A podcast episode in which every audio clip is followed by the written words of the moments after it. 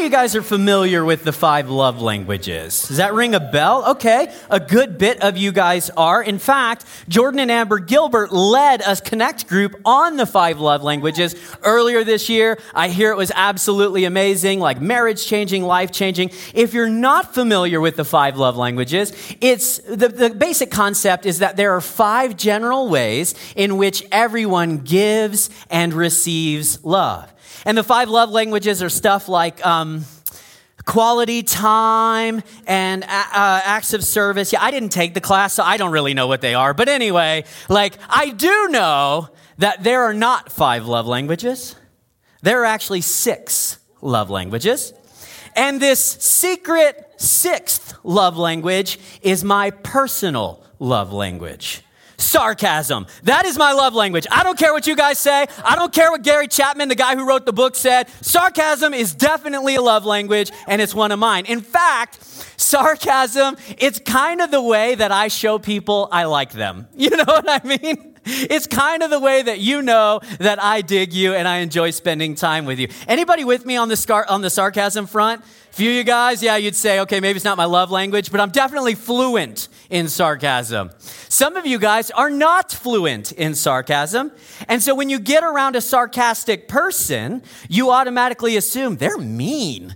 Gosh, they're so negative. They're always joking. They're always saying really harsh cut downs and put downs. I know there are some people that enjoy that, but not me. Now, part of the reason that I'm so fluent in sarcasm is that I grew up in a home with a dad who worked in the trades. So my dad was a plumber for like fifteen years. Then he was a truck driver. Then he was a heavy machinery mechanic. That's what he does now. How many of you guys know you got to have thick skin to work in one of those fields? If you go to a job site, sucker, you better not get offended easily because they're constantly talking trash and putting each other down. And you're like, dang, you guys don't like each other. But they're like, no, this is just how we relate to one another, right? I used to think my dad was very calloused because of the hard work that he did. Now I know it's just because he worked with callous people. I mean, the words that they spoke, they either hardened or they pushed people completely away. Some of you guys know exactly what I'm talking about. Some of you, though, you don't know what I'm talking about. You don't have any experience with sarcastic people because you grew up in a home where your parents spoke kindly. And your siblings loved and supported one another. Can I ask you a question? What's that like? Because it sounds terrible. I'm just going to be honest with you guys. It doesn't sound that great. But that's the way some of you guys grew up. Some of you grew up in homes in which people said, tell me about your day, honey. I grew up in a home where we said things like, oh, did the middle of my sentence interrupt the beginning of yours? So sorry. That's how we had conversations in the Swayze household. It's true. It's totally true, right? So I grew up in a world in which humor needed an edge in order to be funny, right? Otherwise, it's just kind of cheesy. It's silly. It's Hallmark humor, and I wasn't really down for that. I grew up thinking, actually, no, let me rephrase that. I grew up knowing that Chandler Bing was the best friend. He was the best because he always had those witty zingers and one-liners. I still quote them all the time because they're so stinking funny. In fact, I also learned while growing up that the best way to diffuse a situation that I had created with my sarcasm was to simply say, I'm only kidding, okay? It's just a joke. Calm down. In the Swayze household today, I'll often say, I'm kidding, Amber. When you look at me like that, I promise I was only kidding, right? Every time. When you look at me like that, just assume it was a joke and I didn't really mean it. Am I the only one? Okay, good. I knew some of you guys were going to identify with this. Some of you are that person. Some of you are married to that person. Some of you work for that person. Some of you serve on a ministry team around that person. My guess is a lot of you can relate to people who just, they speak sarcasm so quickly and easily and fluently like I do. So you can imagine my surprise in my early twenties when I read something in Matthew chapter number twelve that honestly I wish Jesus never said because it confronts my sarcastic words, because it confronts my idea that I can tame any mean thing I say by simply saying, I was only kidding. Look at what Jesus says here, Matthew chapter number twelve. And I wonder if this challenges anybody else. In Matthew chapter number twelve, we're going to start reading in verse twenty-two. The scripture says, then a demon-possessed man who was blind and couldn't speak was brought to Jesus. So this man had physical problems and he had spiritual problems. He probably had emotional and relational problems as well. Jesus healed the man so that he could both speak and see. Verse twenty-three tells us, the crowd was amazed, and they asked, could it be that Jesus really is the Son of David? He is the Messiah?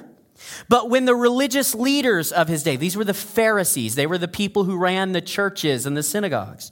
But when the Pharisees heard about the miracle, they said, no wonder he can cast out demons. He gets his power from Satan, the prince of demons. And my guess is they said it with a little sass like that. So Jesus, verse twenty-five, knew their thoughts, and he replied. So we'll drop down here to verse number thirty-three, and Jesus says this. A tree is identified by its fruit. If a tree is good, the fruit will be good. But if a tree is bad, its fruit will also be bad. And then he says, you brood of vipers. That's a dope put down, you guys. Like, you should use that one. You get into a battle with somebody, call them a brood of vipers. That's good. How could evil men like you speak what is good and right? For whatever is in your heart determines what you say. A good person produces good things from the treasury of a good heart, and an evil person produces evil things from the treasury of an evil heart. Then Jesus says, I tell you this, you must give an account on judgment day for every careless word you speak. The words you say will either acquit or condemn you. When I was in my early twenties and I started reading the Bible for myself, I got to Matthew chapter number twelve, and I saw those words, and I was like, oh, come on, Jesus. You don't really mean this, right? Like, I'm going to have to give an account for every single word I ever say. Seriously? My words are either going to acquit or condemn me. I thought I was saved by grace, and I could say what I wanted to say. I really struggled to make sense out of these words. I couldn't believe that Jesus meant them literally and that I was supposed to take them seriously. But what if, like our intro video said, Jesus meant every word he said? What if Jesus took the time to talk about this because it's more important than any of us might realize? So I want to dig in a little bit on these last two verses in particular. I want to help you to understand them, and I want to help you to understand the power they have to change your relationships with one another and to change even your relationship with God. So in order to make sense out of these last two lines, you're going to give an account for every careless word you speak, and your words are either going to acquit or condemn you. We have to keep them in context. So anytime you're reading the Bible, the worst way to read the Bible is to take one verse, to pluck it out, and then to build an entire belief system around this one belief. That's a really bad way to read the Bible. Instead, what you want to do is you want to look at the context of what was said. How many guys have ever heard an interview with a politician and they pull one line out of context and you're like, yeah, but if you listen to the rest of what he said, that is not what he meant. He didn't mean it the way you said it. That's how it often is in the scripture. And so we've got to look at the entire circumstances that caused Jesus to say the things that he did. Listen, Jesus never spoke in a vacuum.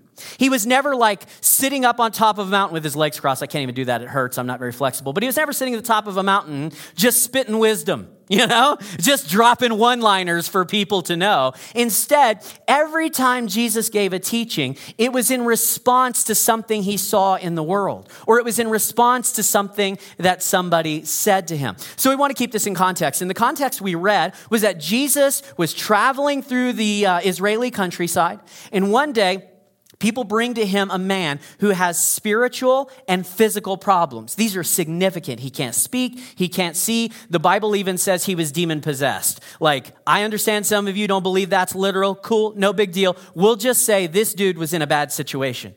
And he had been in a bad situation for a very long time. But he's brought to Jesus, and Jesus does the miraculous.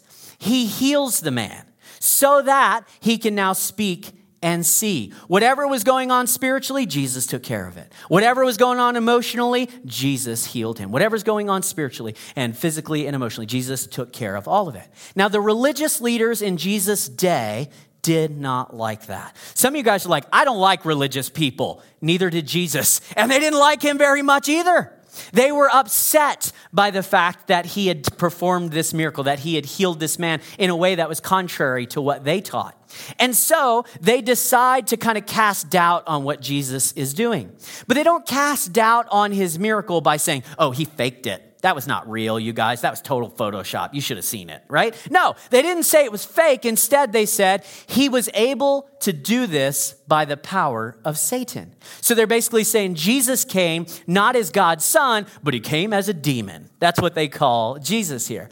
So in Matthew chapter number twelve, you might have noticed we skipped about six or seven verses. That's okay. You can go back and read those on your own. During those six or seven verses, Jesus like demolishes their argument. Like, you don't want to go toe to toe with Jesus, okay? Because he'll take you down. And he takes down these religious leaders. He's like, you know, guys, I can prove to you that I'm not doing this by the power of the devil. And he does so. Then he turns the magnifying glass off of himself and on to these men. That's where we pick it up. And so he starts to give them this teaching, and he uses a metaphor, a word picture, in which he calls people, or he compares people to trees, right? You might have caught that. He said, okay, your life is like a tree, and the words you speak are like the fruit the tree produces. And so the way you know what kind of tree you're looking at is by looking at the fruit that's hanging on the branch. Is it an apple? Well, guess what? That's an apple tree. Is it a lemon? Then it's a lemon tree. And on and on we could go.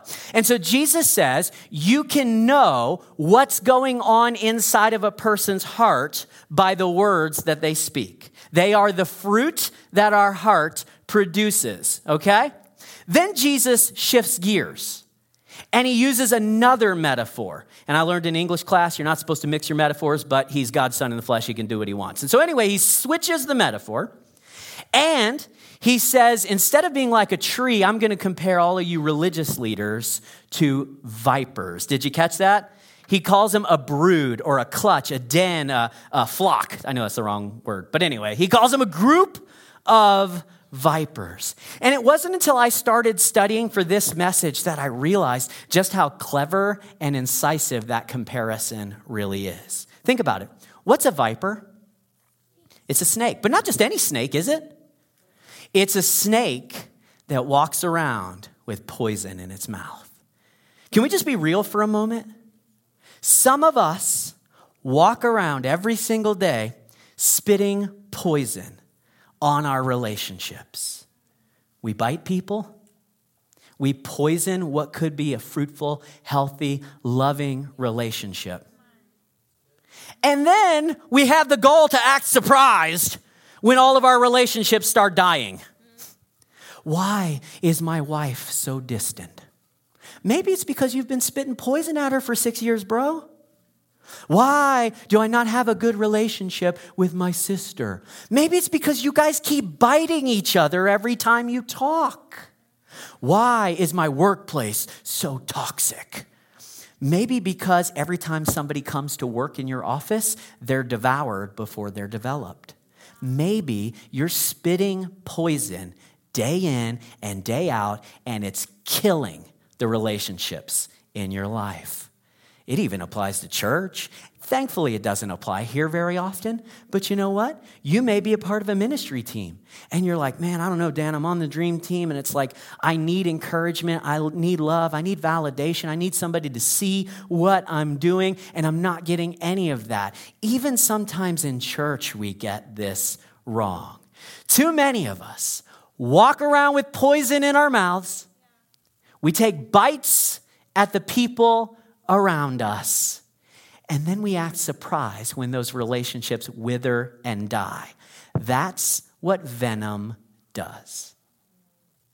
Now, I want you guys to understand, like, I've made a, a joke and I've talked a lot about sarcasm because that's something I struggle with, okay? But Jesus' teaching here and his warning and challenge on the way that we use our words, it goes so far beyond sarcasm. You guys realize that, right? This is not just about sarcasm.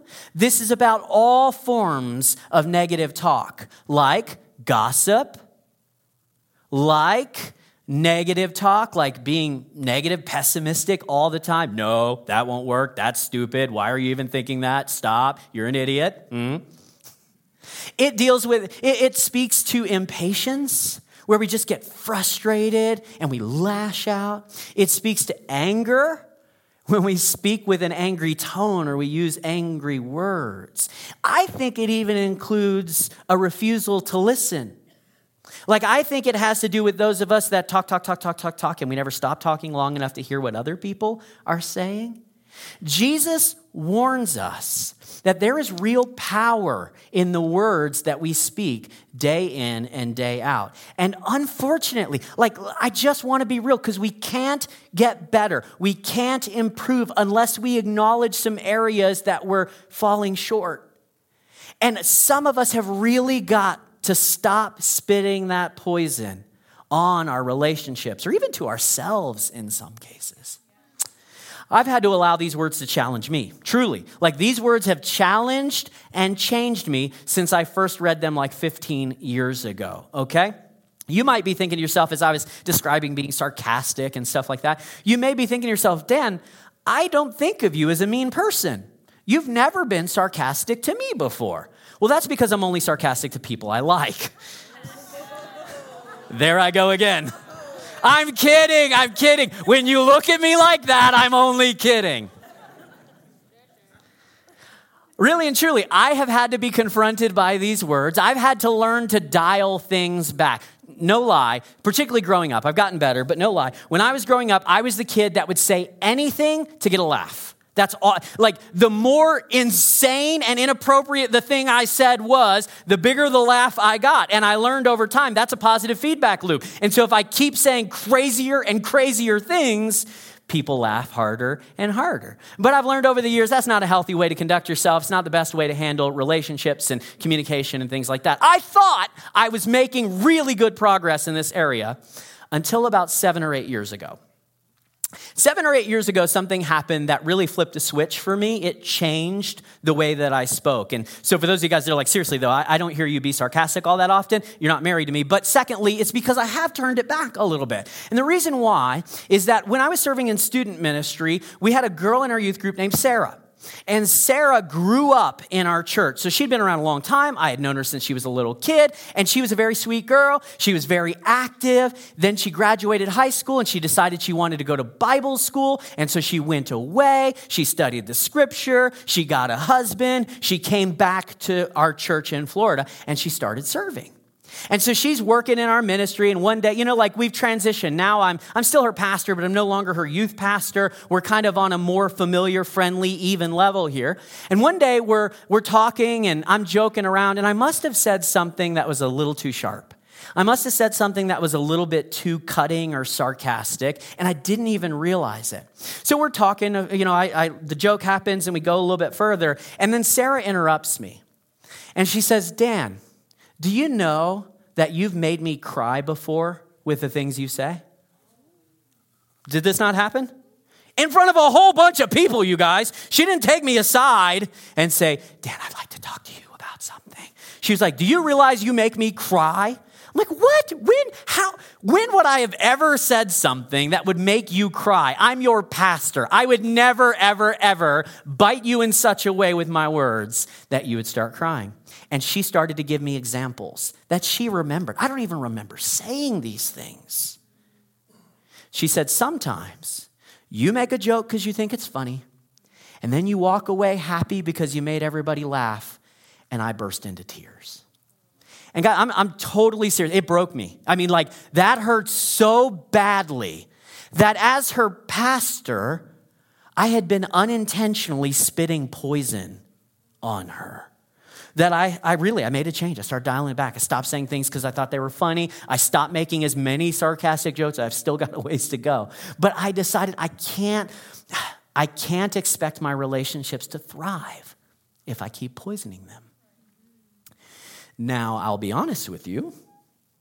For the first few minutes after Sarah told me that I made her cry, I wanted to blame her. Because listen, this girl cried about everything. You know what I'm saying? I have literally seen her cry over a T V commercial. That is no joke. A grocery store T V commercial. So I thought to myself, okay, Dan, like she's just got too thin a skin. She's too sensitive. This is her problem. It's not your problem. Like she just needs to learn how to deal with it. But can I tell you, this is why Jesus' metaphor of a viper is so very clever. Because if you think about a viper, a viper can't bite a mouse and say, I was just kidding, man. I was just joking with you. No big deal. Once the bite happens, the damage is done. The poison is there, and it can't be taken away. If a rattlesnake bites a person... excuse me, if a rattlesnake bites a person, the rattlesnake can't look at the person and say, ah, you should just grow thicker skin. Come on, stop being so sensitive. If you would grow thicker skin, this wouldn't hurt so bad. No, you can't think in those terms. The victim, the one who is bit, is the one who gets to determine whether or not the biter went too far. Okay? It's not you. The rattlesnake doesn't get to say, oh, I didn't bite you that hard. I could have bit you much harder, trust me. No, the mouse is the one who says, that was too much, and I'm dying because of it. Jesus' picture that some of us are like vipers in our communication, and we're biting, and we're devouring, and we're poisoning, and we're killing the relationships that should be the very, very best. It hits close to home for me, and my guess is it hits pretty close to home for some of you. See, the problem is not with that person. The problem is with our poisonous words. That's the real problem. And we can't blame them. We can't say, oh, if you just lighten up. We've been married for fifteen years at this point. Seriously, you should know I'm kidding by now. How about I just stop spitting poison? How about we stop biting and devouring one another as if we were vipers? Now, I know some of you guys are like, this is weird, man. Like, I didn't come to church and expect to be compared to a snake and poisoning people. And is this message really even necessary? Like, should we be spending all this time on Sunday morning talking about our words and the power they have? Like, shouldn't we just preach the gospel, Dan? Come on, brother. Shouldn't we just be talking about that? And the answer is yes, but Jesus himself took the time to give this teaching. He had three years. That's it. He knew his time was limited, and he still paused and took time to tell us the power of our words. And so, honestly, if Jesus talked about it, then we're going to talk about it. We're not going to ignore how true his words are. Our words, your words, are powerful. So powerful, in fact, that Proverbs chapter number eighteen tells us the tongue holds the power of life and death. It is that powerful. Words are so powerful, consider this, that they are the tool by which God created everything. Think about that. God spoke and all of this was set in motion. That's how powerful words can be. And so you and I, we've got to come to realize the power that we carry around in our words every single day. Power to spit life or power to spit death. You've got to ask, what are my words creating? Am I creating life or am I creating death? Can you imagine how different your marriage might be if you started speaking words of grace instead of bitterness to one another? That's one of the most powerful tools in your toolbox as a married person. Can you imagine what church would be like if they showed up every single Sunday and they heard not just from the stage, but they heard from every person in the seats, hey, you're known and you're needed. We're glad you're here. You're not a mistake. You're not an accident. You're not too far gone. You're my brother or sister, and I want you to know just how deeply we love you and God loves you. Those words would give life to people who are currently surrounded and swimming in death. I mean, seriously, who else is encouraging in our world? Where else are people getting this? Are you, is your primary encouragement in the world your boss? Doubtful. Your boss isn't building you up. Your boss isn't speaking life into you. He's not, she's not infer, affirming you as an individual. Is it, is it our schools? Are our professors, those of you guys that are in university, are your professors affirming you? No, they're giving you F's and saying redo the work. Is it our politicians? No. People in our world, they constantly get cut down. They constantly get devoured. They constantly get poisoned by the words that they're spoken, uh, that are spoken over them. And so Jesus invites me and you to create this world in which people are built up by the words that we speak. You can build your husband up by the words you speak, or you can tear him to shreds. You can build your children. You can build your office. You can build your friendships. You can build this church with the words that you choose to speak. Or quite frankly, you have the power to burn it all to the ground with the way that you use your words. So it's important that we recognize the power that we carry around every single day. Can I encourage you? Can I challenge you to speak purpose and not poison in your relationships? And if somebody is poisoning you, don't wait five or six years to say, Dan, you know, some of the things you say make me cry. Because it may be that those of us who are just sarcastic, we don't even realize how hard we're biting. Sometimes all you need to do is say, knock it off, man. I want to have a different kind of relationship here. Not only are our words powerful, but we've got to recognize what Jesus said, that our words do reveal what's inside of our hearts. Why do we speak so much anger? Let me rephrase that. Why do we tweet so much anger? Maybe it's because that's really what our heart is full of. Maybe we should just go, we'll just make this the bottom line for the message today. This is the one thing I want you to walk out of here knowing. My mouth speaks what my heart is full of. My mouth speaks what my heart is full of. And so if I find myself constantly speaking sarcasm, guess what? My heart, my soul, my mind, it's full of sarcasm. If I speak bitterness, or if I speak grace, if I speak forgiveness, it's because I have a heart full of forgiveness.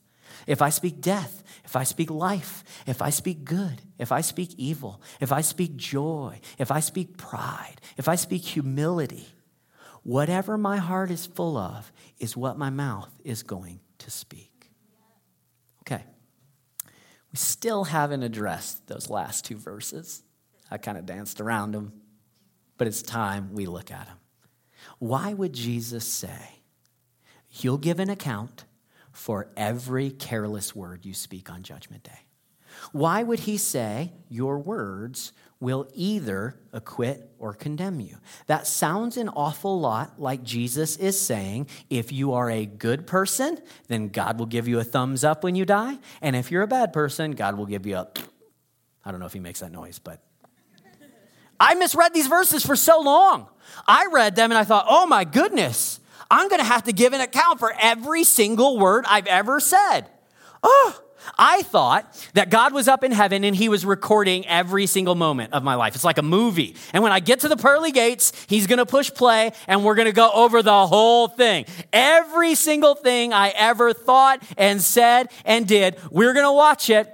And I better have said and thought and done more good than evil. That's what I assumed. That's what most people who have a vaguely Christian worldview think. That as long as we've done more good than bad, then okay, God's going to accept us, we'll be in heaven, and good people go up, bad people go down, that sort of thing. The problem is, the older I get, I'm almost forty years old now, and the older I get, the more convinced I am that nobody speaks more good than they do bad. I'm really convinced of that.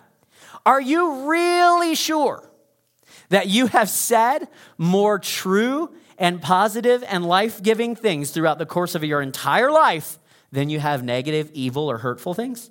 Are you really sure that you want to take that test? I'm not.